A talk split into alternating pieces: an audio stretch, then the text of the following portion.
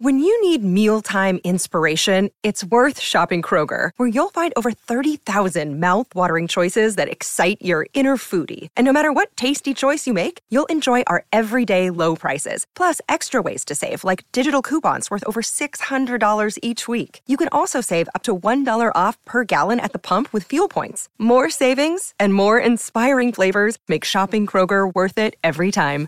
Kroger, fresh for everyone. Fuel restrictions apply.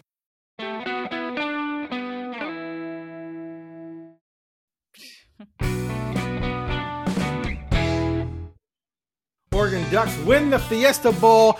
Bo Nix breaks some Mariota records. The Huskies are in the national title game. Scoot Henderson is picking up steam, and the Oregon State Beavers got shellacked. But there is still some good news on the Beavers front. Welcome to the Oregonian Sports Podcast. I am Aaron Fentress of the Oregonian Oregon Live, along with Brenna Greene. Both of us have jam packed days today, so we're going to try and rip through this in under an hour and a half. We'll see if we can get it done.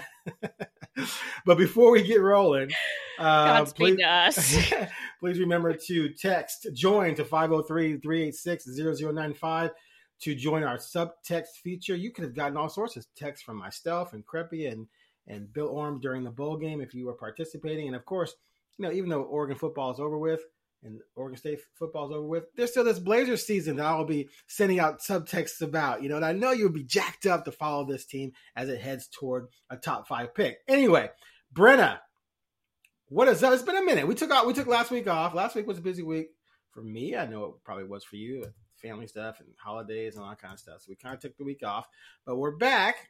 And the most recent back. thing that's that's happened that we care about the most is uh the Ducks and the, and the Fiesta Bowl. So since I just started talking and rambling, open this thing up, why don't you give us your initial impressions of the game and what it meant, if I anything?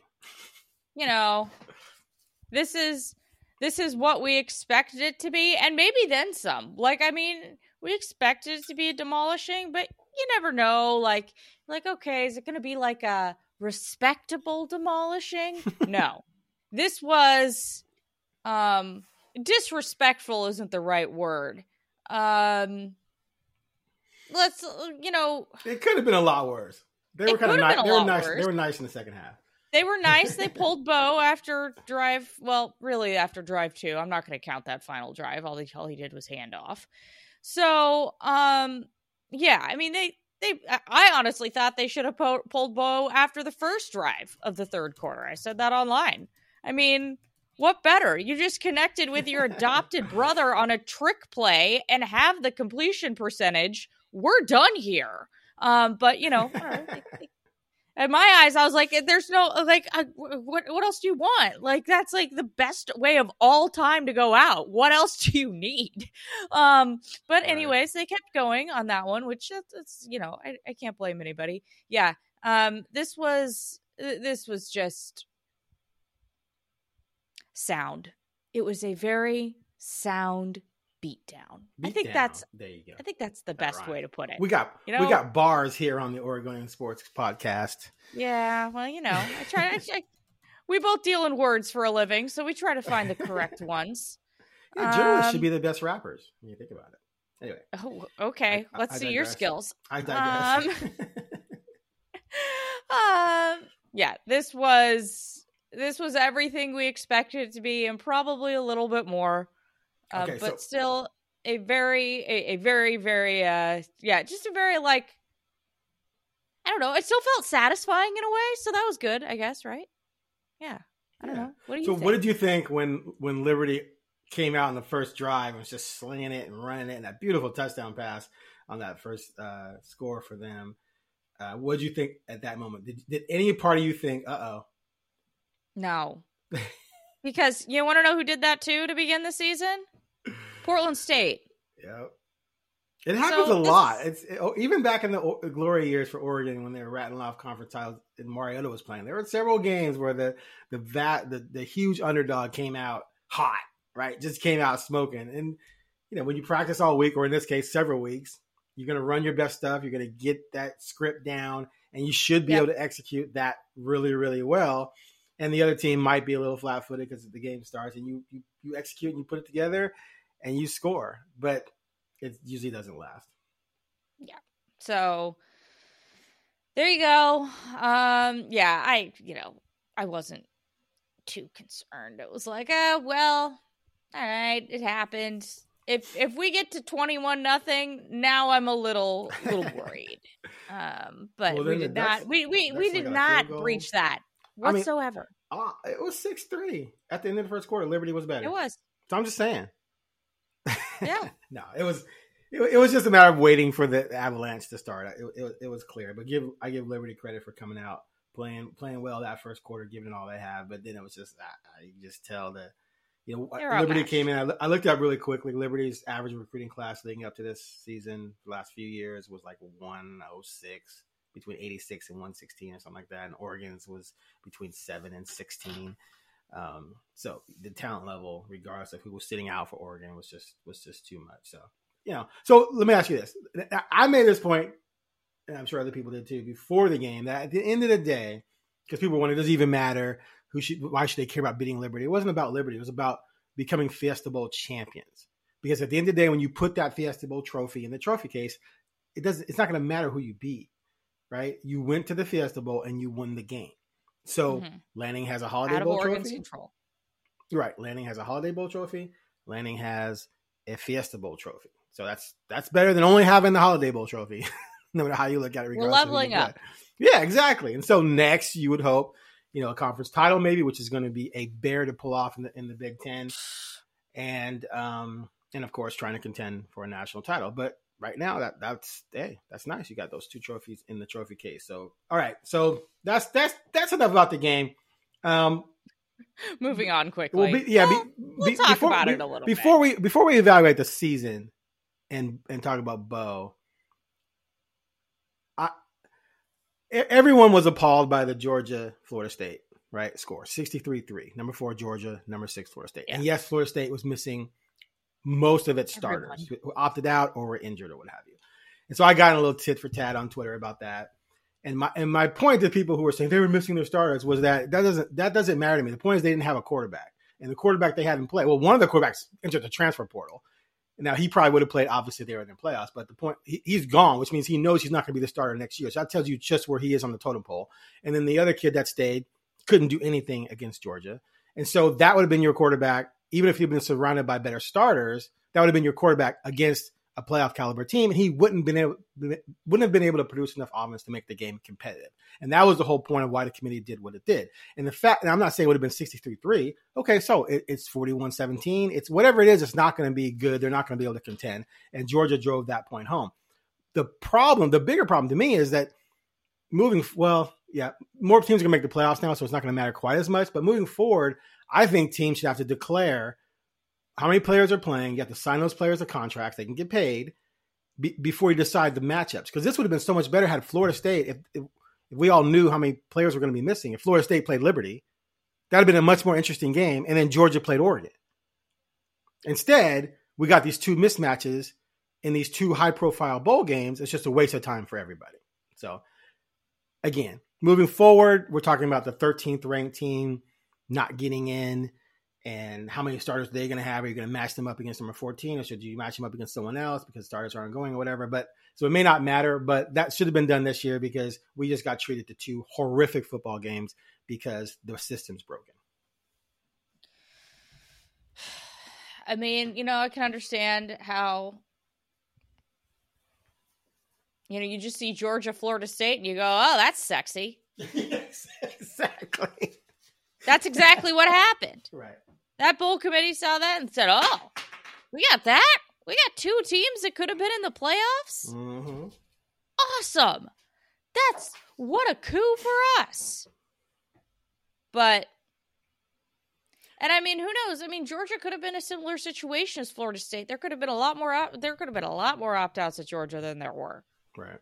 Um. So you know, then then that would have been maybe more evenly matched, but uh, that did not occur and so yeah, it's it's tough because I mean you're supposed to set up these games, and like I said, I I know exactly how this all went down.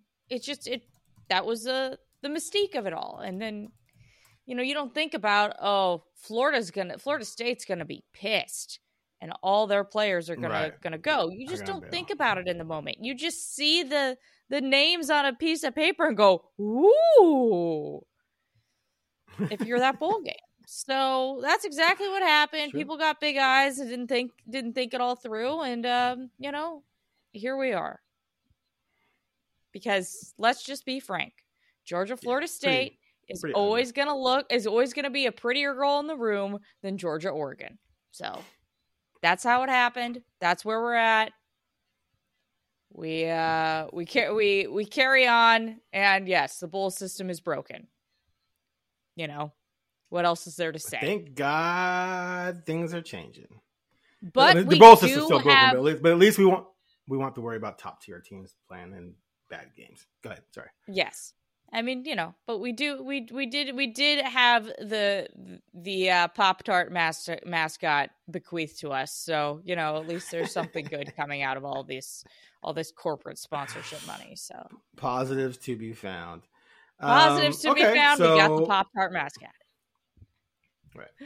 So we have a 12 and 2 Oregon team, the only two losses to Washington. We're going to get to the Huskies in a second, but you know, it's always fascinating to me to look back and see, you know, past seasons and decide where this season ranks. So we're looking at, and some of this isn't fair because back in the day you only played 11 games, you didn't have a conference championship game, but three, three, four, five, six, seven, eight, nine, 10, 11, 13th 10 win season for the Ducks only the sixth time the Ducks have won 12 or more. But there are the two losses. The only teams that have ever had one loss or less are one, two, I think four. Well, okay, we count national championship games. If we count that, if we count that loss, then there was a 13 and 2 2014 team, but their loss, their second loss was in the national title game. And then, of course, you have 2000 uh, 10 and 2012 had one loss and zero loss. So clearly, regardless of how you you know spell it out, a top tier season for the Ducks, but no championship, no conference championship. So where do you rank this season? like a tier two. Yeah, like if we're we're we're going in tiers, I give it a tier two. You know, So how many how many are in your tier one? Like are you saying are you saying obviously it's a top ten season? I'm, I guess the question is this Yeah. is this top three or four all time, or is this more like seven, eight, somewhere in there? I mean, the number one season is definitely when they made the college football playoff. I would say.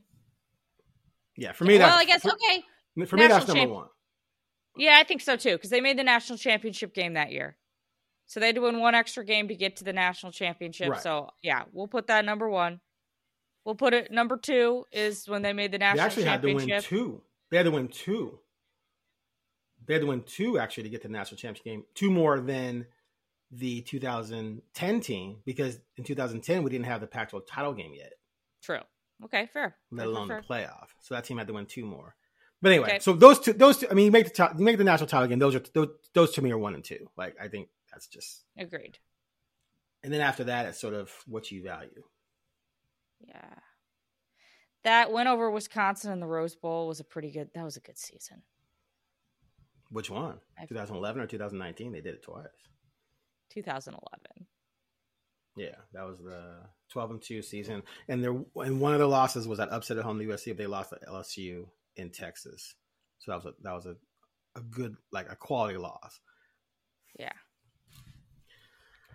So I okay, mean- for me, Yeah. For you, yeah, me- you keep going. so someone Work it out. someone I know who someone I know who's a big Oregon supporter, a big fan, um, old school old school duck. He uh he reached out. I didn't talk to him in a while. He reached out to me the other day, and he told me he thought this was um arguably the best team ever. What? And I was like, come on. come on. Get- They didn't win the championship. Yeah, I know, but blah, blah, blah. Like, just barely lost to Washington. I go, that's the criteria now? You barely lost to Washington? Uh, so I, and then I, I kind of like gave him my little history lesson. And then he texted me later and said, you know what? You're right. Now that I think about it. Sometimes people get caught in here and now. Recency bias is Yes. a thing. We all, we all get that. Obviously. But for me, here's the seasons that are just flat out I put ahead of it, and, the teams yeah. I put ahead of the season. 2000, uh, 2001, they went 11 and 1. The one loss, that tough, close loss to Stanford. That team. Stanford. Thro- throttled. Yeah, Stanford comes up a lot. That team with Joey and Harrington. That was and, that was like the loss of my childhood. Like that one. I mean, I got I got really hit when I was a kid. Yeah. yeah, I got really hit. Like you got that Stanford loss. Yeah, I remember. I remember. I remember walking down the concourse after that loss, or whatever. You know, walking outside the stadium. You were like ten, and no, you were. Yes. How old were you? Eight or ten? I was nine. I was nine. nine. Okay.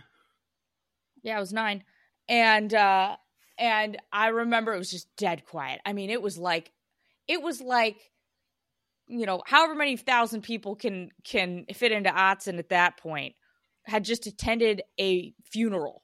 It was dead quiet, and I remember just yelling, "I hate that dancing tree!" I was so upset.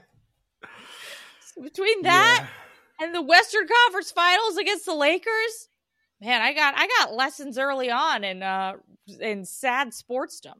Um anyways, yeah, but that was a great season. You're correct. See, that was a great season. Right. Thank you, They Joey. won the conference and they won the Fiesta Bowl top five matchup. Tons of yep. NFL players on that team. So that, that team is definitely ahead. Um yep. Then 2010 national championship game team clearly ahead to me. And the 2011 is interesting because they had two, 12 and 2, same record. They won a Rose Bowl. Obviously, it's a better opponent, but the, the opponent isn't. You know, it's not Oregon's fault. It had to play Liberty, and we're yeah. getting into a really strange era now, anyway, because the actual real team isn't playing in bowl games, whereas back then. yes. Now the 11 team won the conference, and one of its losses was to LSU. They played LSU the first game of the season, as opposed to this Oregon team played Texas Tech. So at the very least, the very least, it's equal. But I got to give at the very least, it's equal in terms of if they played.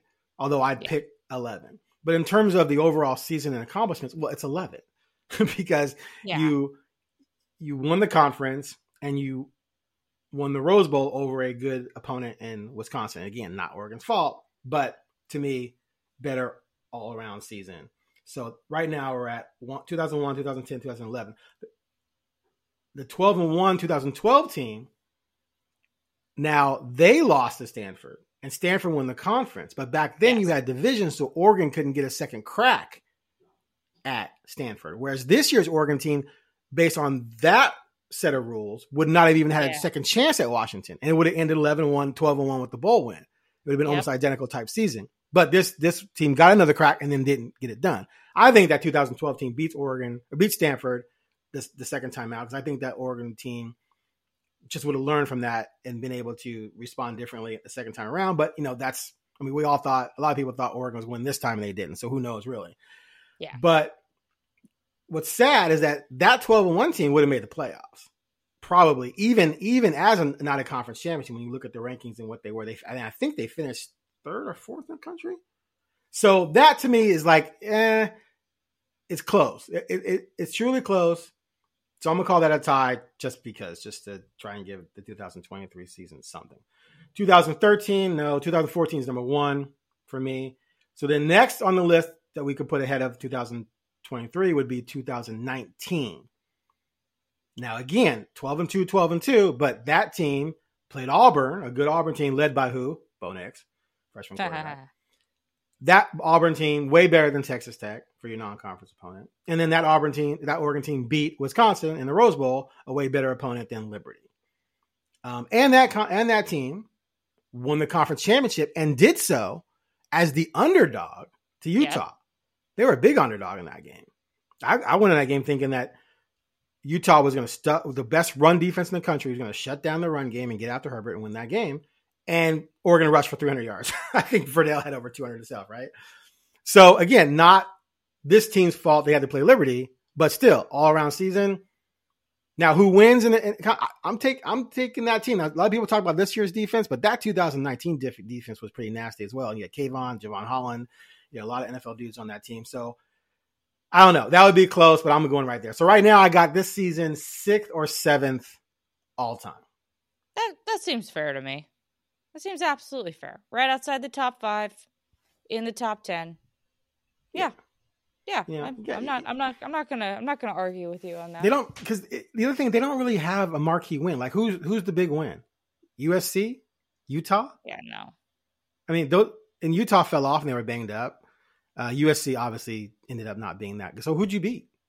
You literally beat nobody. And it's funny, I see people, my man George Wrighster, love him, told Doug Homer, he's like, it's clear that the Oregon Washington Pac 12 title game was basically the national championship game.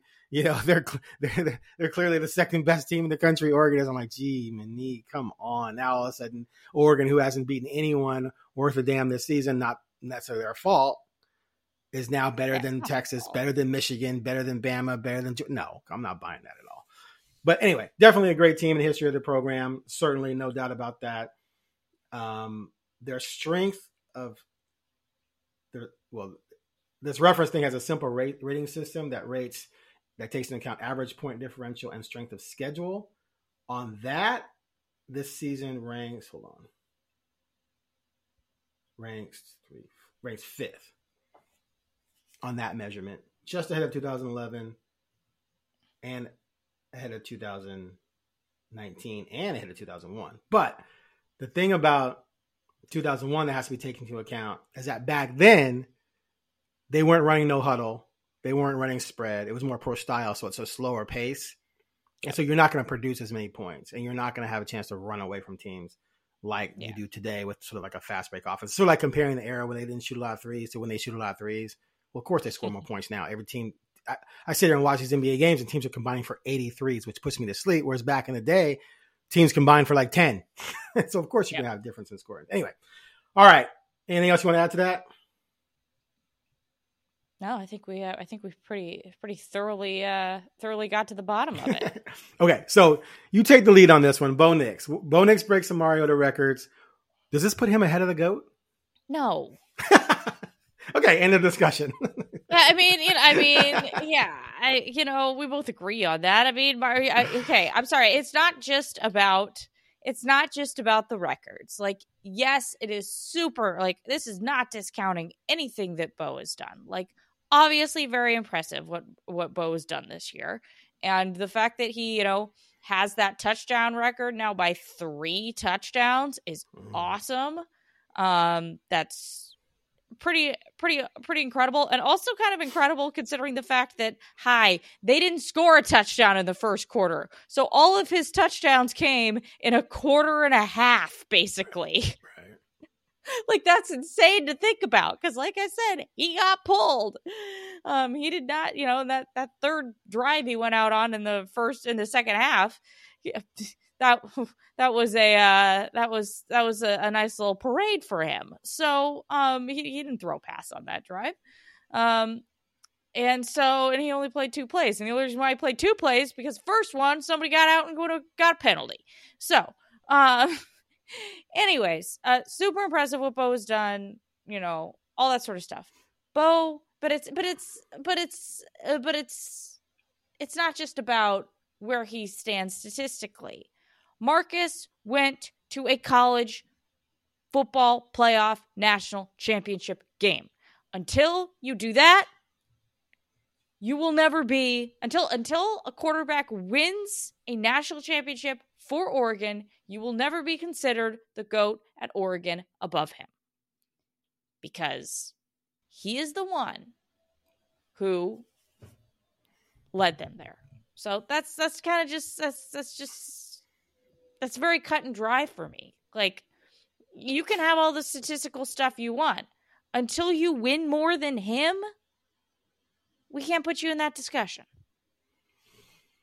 Agreed. Um so I will I will say I mean statistically right here in front of us that Bo clearly statistically had the greatest passing season in Ducks history.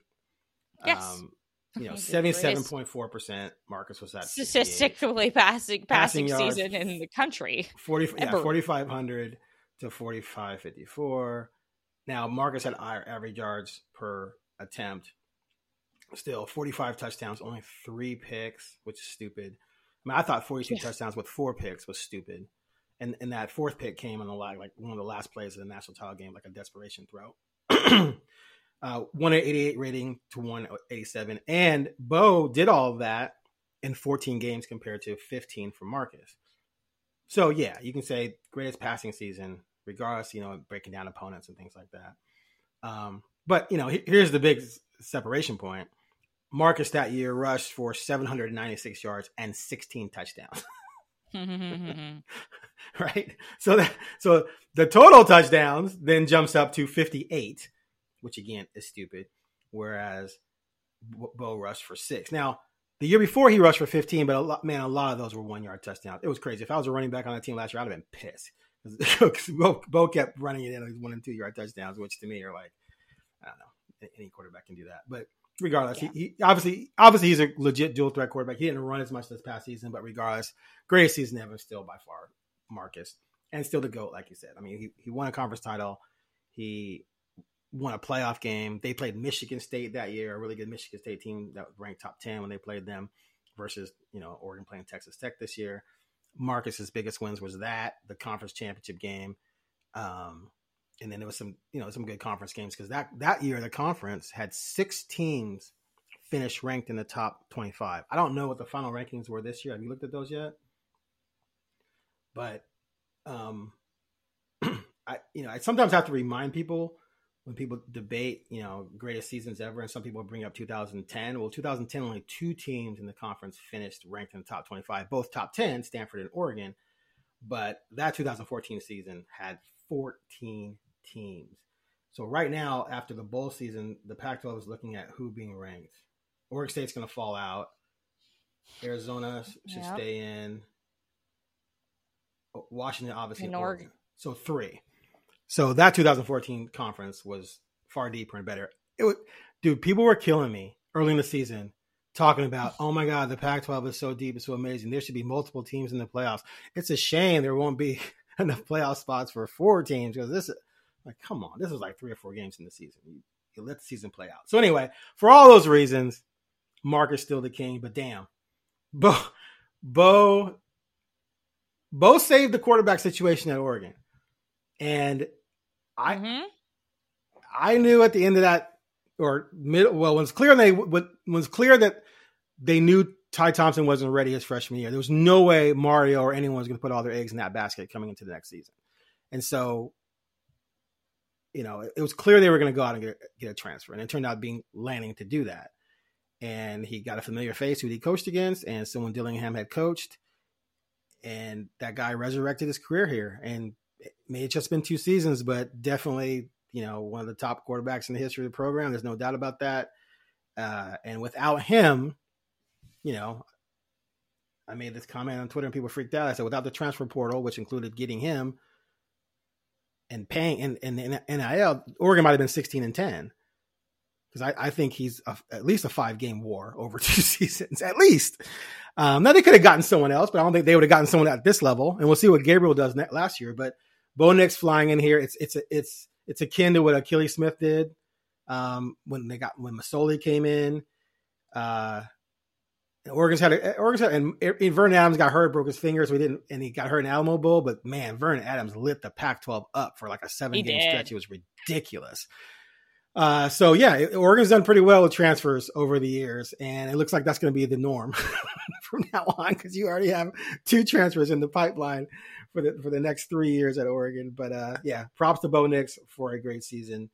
Very impressive to watch. Also, just a side note, very unfortunate that the Ducks somehow kind of got, in a weird way, jobbed and didn't get to play Arizona this year. Because at least they would have had, if they would have beat Arizona, at least they have something else. But I mean, yeah, all they have is UW now. It's just kind of, it's kind of weird. It's very weird how the season all turned out. I know. Very, very weird. Very weird. Um, hey, oh you well. know, what are you gonna do? Twelve and nope. two is a great season. Move forward, but exactly but aside from the Ducks oh, not getting into the playoffs, well, they definitely were a playoff caliber, whether they got in or not. And they definitely would have been in next year. And this team would have been. The next worst thing that could possibly happen is playing out. You are a Duck fan, Brenna. How are you feeling about the fact that the Huskies are in the national championship game. Okay, let's go a little bit deeper here. All right. Not only did I grow up a Duck fan, but then I went to Gonzaga. Mm. Back in the years when our friend Lorenzo Romar was too chicken to play us. Why? Why is that? Oh, that's because we beat them every time. Okay? He said, I'm done with this. I'm done getting smoked by Gonzaga. I'm not playing this series anymore. So you've got somebody who grew up with a dad that literally has I'm not joking. I this is there are like two things I want to make sure I get when my parents unfortunately leave this earth. One of them is the foosball table because I like that thing. And the number two thing is that we have a painting in our house of the pick, okay?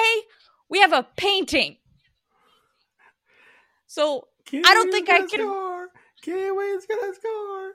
exactly, okay? Like like like that's when people ask me how big of a duck family I grew up in, I'm like, we have a painting of the pick. Who else has a painting of the pick in their house?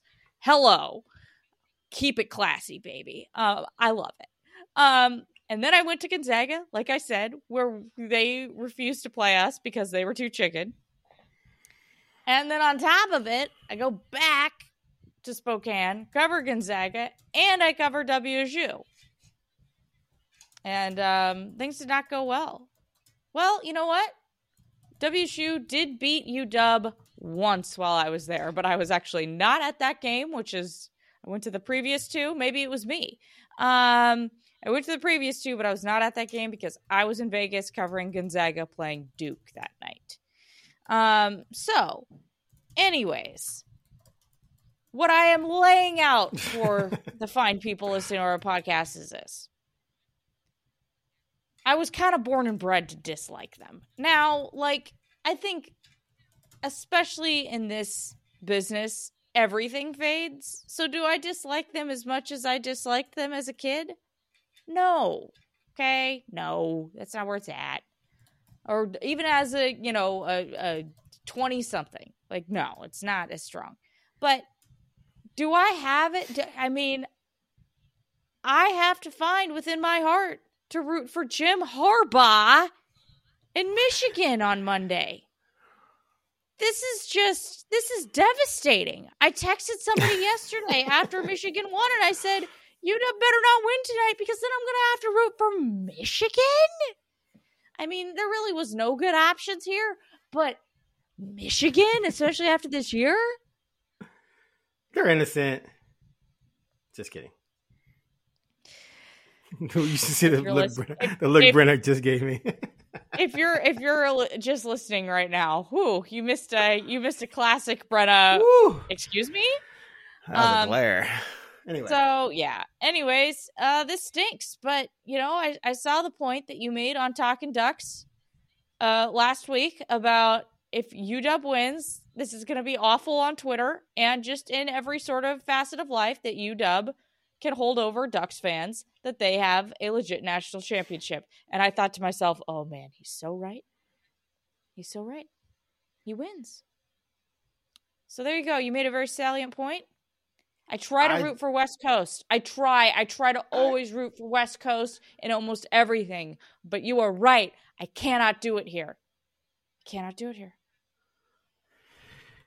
yeah. Uh, so what? I- I, first got on Twitter in 2007. So 16 years. Damn. Wow. And Look at you. that was in the that was in the early stages of the Ducks winning 12 in a row over Washington. And then Washington got that huge beat down in 2016 and won the conference. And Washington won a conference again since, right? Be- besides this year? Uh, well, yeah, Yeah. they won it when they went to the college football playoff. Right, that was at 16. But I think haven't they won it again since then? Be- before so. this year. This is this their third? No, no, they haven't. Okay. Regardless, I'm trying to look it up as I talk. Um, yeah, I understand.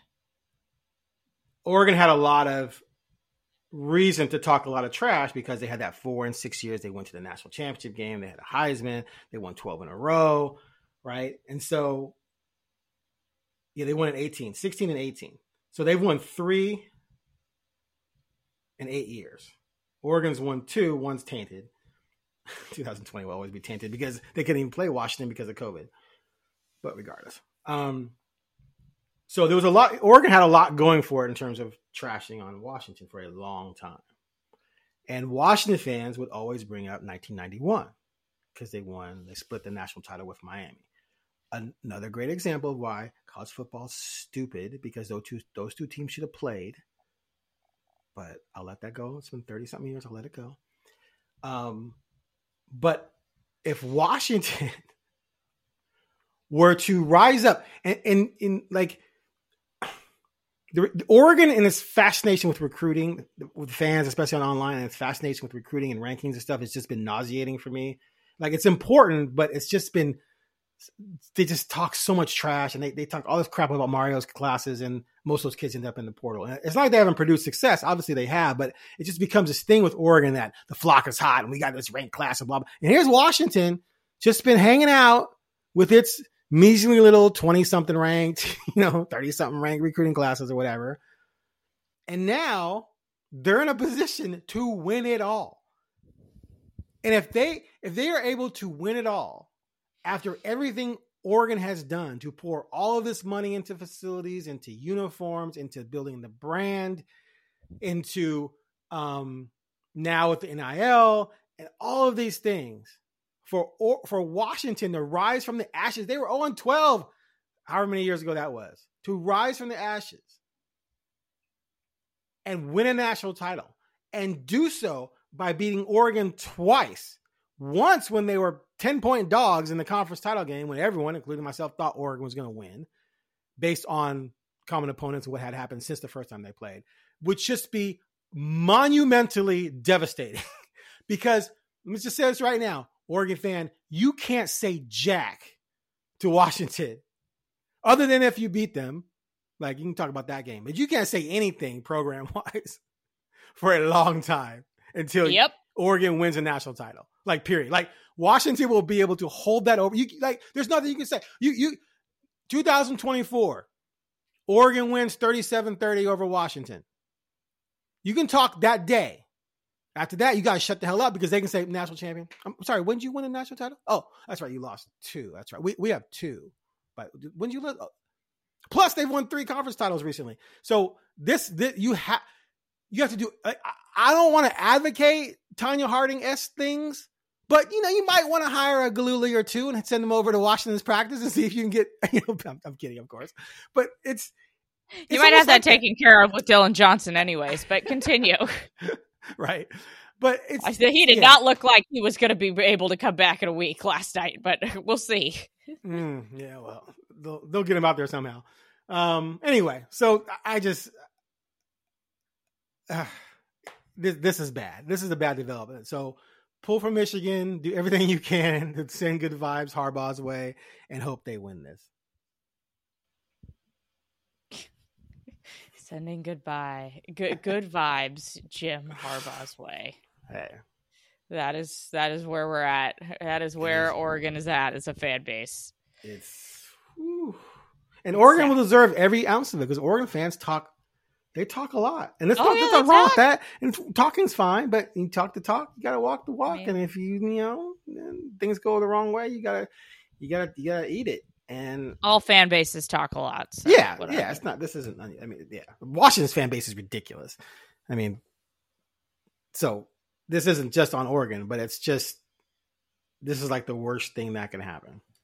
Each fan base has its own has its own interesting subplot, but they all are annoying in in um slightly different ways.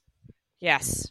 And I'm even saying that about the Gonzaga fan base. Um, my alma mater's fan base drives me absolutely bananas at times. Um, but it's different. but it's a different kind of bananas than the Ducks or the Huskies or Wazoo. It's totally every, every yeah, you know, everybody. Yeah. Mm-hmm. Someday I'll go on that rant. Um. Anyways. Um. Yeah. Yeah. Go ahead. You You, can't. else, you want to add anything else to that? No, no. I think I think you uh, I think you summed You that up? Very well. It's uh, yeah, they're you you have no rebuttals for quite some time until you win one. So, uh, in fact, you have no rebuttals All right, probably on ever until you win one. So, Let's let's you go. yeah.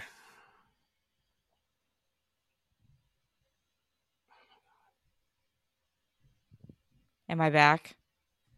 Yeah, you're back. Okay. What was that? 37 seconds. Okay, 37 minutes. All right. Um, all right, let's go Oregon State real quick. Yeah. Lost 40 to 8 to Notre Dame. Expected another situation where maybe a matchup should have been shifted and adjusted because one team was clearly decimated by the loss of their coach and their top two quarterbacks. uh, but you know, not not all is bad. They, they got Keith Heyward back in the fold. He coached at uh, Oregon as a great recruiter, and then he went to Nevada as DC. No, UNLV as DC with Arroyo, and then to the NFL with the Raiders. And now he's back with the Beavers, where he played as defensive coordinator. So that was a good get, especially on the recruiting trail. And they got another transfer quarterback in. Uh, so you know, there's some there's some bright spots there, and then of course they got a lot of money to play with, right? So uh, how do you sort of look at things from Oregon State's perspective after the expected blowout loss? Hilarious that the Sun Bowl was sold out. By the way, hilarious, but it was. It was sold out. And then somebody explained to me that there's a lot of Notre Dame fans because there's a lot of, um, a lot of obviously like Mexican Catholic people in El Paso. And then I was like, oh, it makes sense. Okay, now I understand. So there, there you go. Um, but yeah, that game was sold out. Um, yeah, I mean, you know, they've kind of got like an interesting stable of quarterbacks for next year. I, that I think the guy from Florida, I think, is visiting.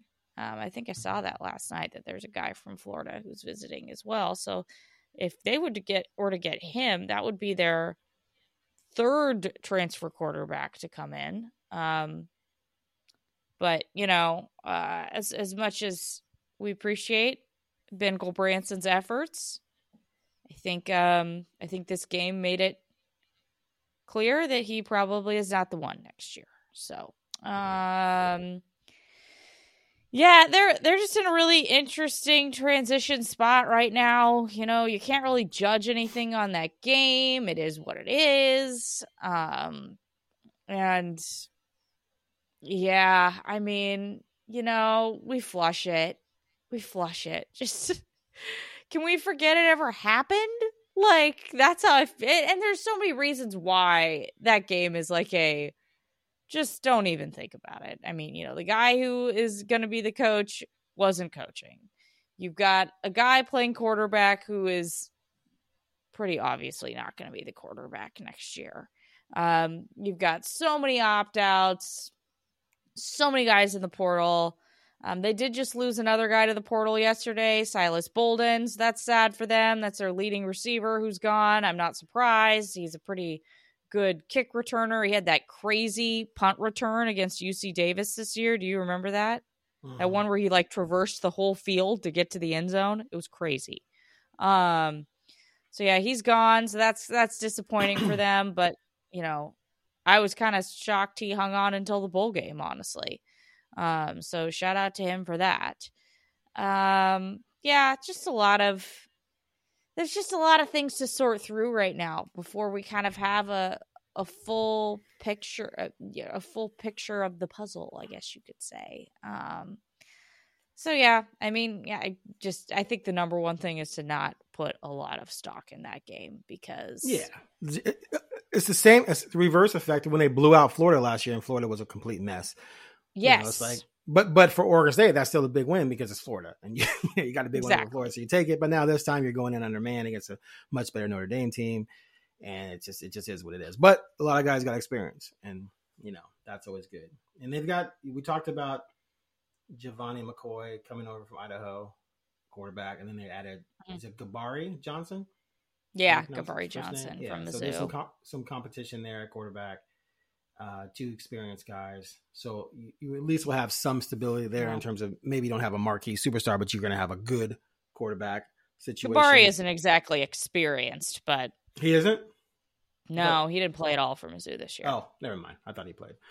So, Yeah. but you have experience with McCoy, who's been a who's been a yeah, and you've got a guy that was, I mean, he was offered by Oregon out of high school. Um, so you know, you've got a guy that had a lot of had a lot of high level offers uh, coming out of coming out of HS. So you you do have that at the very least.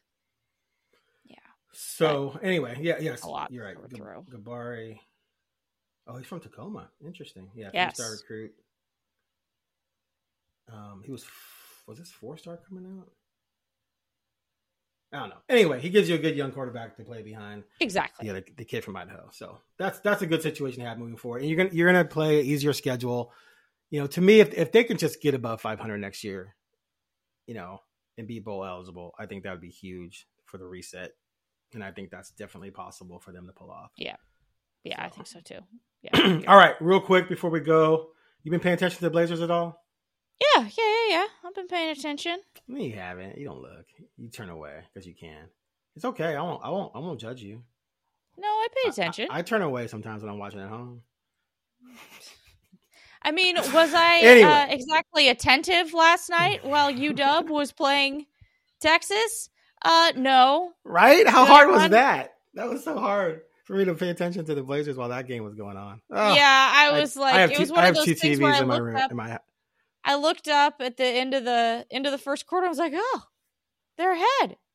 And then I looked up at halftime and I went, mm, all right, we're regressing to the mean. And then we got done with the third quarter and I said, all right, this thank you for making my night super easy. I can run a 20 second thing where I say right off the top, they lost by 20. Here's the one good play that came like two minutes into the first quarter with Jerami Grant just sky high and we'll see y'all later. It made it made a very easy highlight for me last night, which was nice because yesterday was like really busy for me. Um so I appreciated the Blazers losing the way they did. Made it so easy for me to just skate on past that one. Like I said, 20 seconds and we out. See ya. We got other things to talk about today. So um so yeah, but th- th- this is uh you know when your leading scorer has 17 points it's a, it's a rough situation it was bad. But that leading scorer was Scoot Henderson, who has been on fire. he's doing great He turn is. the corner In the last four games, yay he had 17 and 11 against Sac and a win. He had 25 and four, though he didn't he didn't play that well against that San Antonio in that San Antonio game. 12 points came in the fourth quarter long after the game was over, but still he had a career high 25. Came back with 22 and 11 and seven as a starter with Ant out being sick. Um, and that was in a win over San Antonio. And then he started against a good team in Phoenix and went 17 to 6. Didn't shoot all that well. 7 of 18. Did have five turnovers. Not good, but still, he's showing some signs. some signs of life You impressed? yeah yeah i mean you know it's you have to keep your expectations at a certain level for a rookie point guard so Who's you know, 19? makes- Yeah, I mean, it makes sense that he struggled at the beginning, and I think the decision to bring him off the bench was was and has been really beneficial for him. And now we're starting to kind of reap the rewards of him being able to take a few minutes, assess where the game is at, come in and and make things happen. You know, that game that game against San Antonio, man, it wasn't his scoring, it was his assists that were just like, oh, Right? He had six in one quarter, big quarter, second quarter. Yeah, he Yeah, I was like, oh, I, it- I see you, buddy. setting the table. And here's the killer thing. I tweeted about this the other day. Heading into the Suns game, over his last ten games, prior ten games before the Suns game, forty three percent on threes. Oh, Prior to oh. that, he shot eighteen percent in the first twelve games, whatever it was. So all of a sudden, dude's banging threes. He was six of twelve on threes in the two games against the Spurs. So, you know, is that how long is that going to last? Of course, he's going to have some, you know, off nights coming up. But the fact of the matter is, over that stretch, you got to respect his three point shooting. Yeah. Which is going to open everything up for him. So, great signs from him. Not winning signs yet. You know, he's got a long way to go. But, man, Got 17 and 11 off the bench against Sacramento. That's a good Sacramento team. All I got to say is we will take our wins, even if they are not literal wins, where we get them over this road trip, because this is going oh. to be a rough 13 day stretch, and there ain't no other way to, to cut it. Okay. There are going to be L's. So we will find silver linings in the L's because th- th- there's just no other way about this. Like, this is not, it's not going to be pretty. Okay. This is not going to be pretty with this team, especially with, you know, how the roster looks right now. And it's, a lot of guys in and out and blah blah blah blah. Like, yeah, it's just it's gonna be a yeah. It's not, it, you know. I, I mostly I just I just say a prayer that all the people on the 13 day road trip make it back in one piece because that sounds miserable. Yeah, they start with the loss at Phoenix. They go to Dallas for two. I'm actually leaving tomorrow for Dallas. I'll be there for those, and then they go to New York for Brooklyn and New York. I'll be there for those two. Then they go to OKC in Minnesota. I'm not going to those two. coming, home after New York. Uh, but yeah, I, I don't. There's there's no obvious win on this trip. They could easily lose all seven. It's the NBA, and things happen, and they get Ant and Ayton back. I think they could still win. Maybe maybe Brooklyn, maybe even the Knicks. I don't see Minnesota happening. I don't see OKC happening. That's just a bad matchup for the Blazers. Has been for a while. Uh, if all those guys return, maybe they still win in Dallas. And I'm not saying they steal all three of these possible steals. I'm saying maybe they get that's where they get the one. Yeah. Um, so I don't I don't think they're going to go over seven, but we'll see. But yeah, it's going to be bad. But that's okay. Like you said, we, we don't care. We want to see Sharpe come back, get off the minutes restriction, regain his form. We want to see Ann Ayton get back healthy. We just want, I just want to see this team healthy and see what they can do. It's just like whenever they get guys back, then other guys go out. It's just Anyway, it's a domino effect, man. It's driving me nuts. All right. Well, that was good. Good work. We did it, and did and it. we've got to give our podcasting software a thumbs up as well. Because what the people at home don't know is that we have dealt with significant issues over the last like month or so with this thing cutting out all over the place and us having to get back in and hop back in. And today, Riverside Studio, we needed you to be perfect. and our internet connection, we needed you to be perfect, and you did it. So yes, to Comcast and Riverside, you were our real MVPs today. Thank you very much. We did it. I can't believe it against all odds. Way to go, Aaron. You know it. Yeah, I, I, I hear you. I hear you.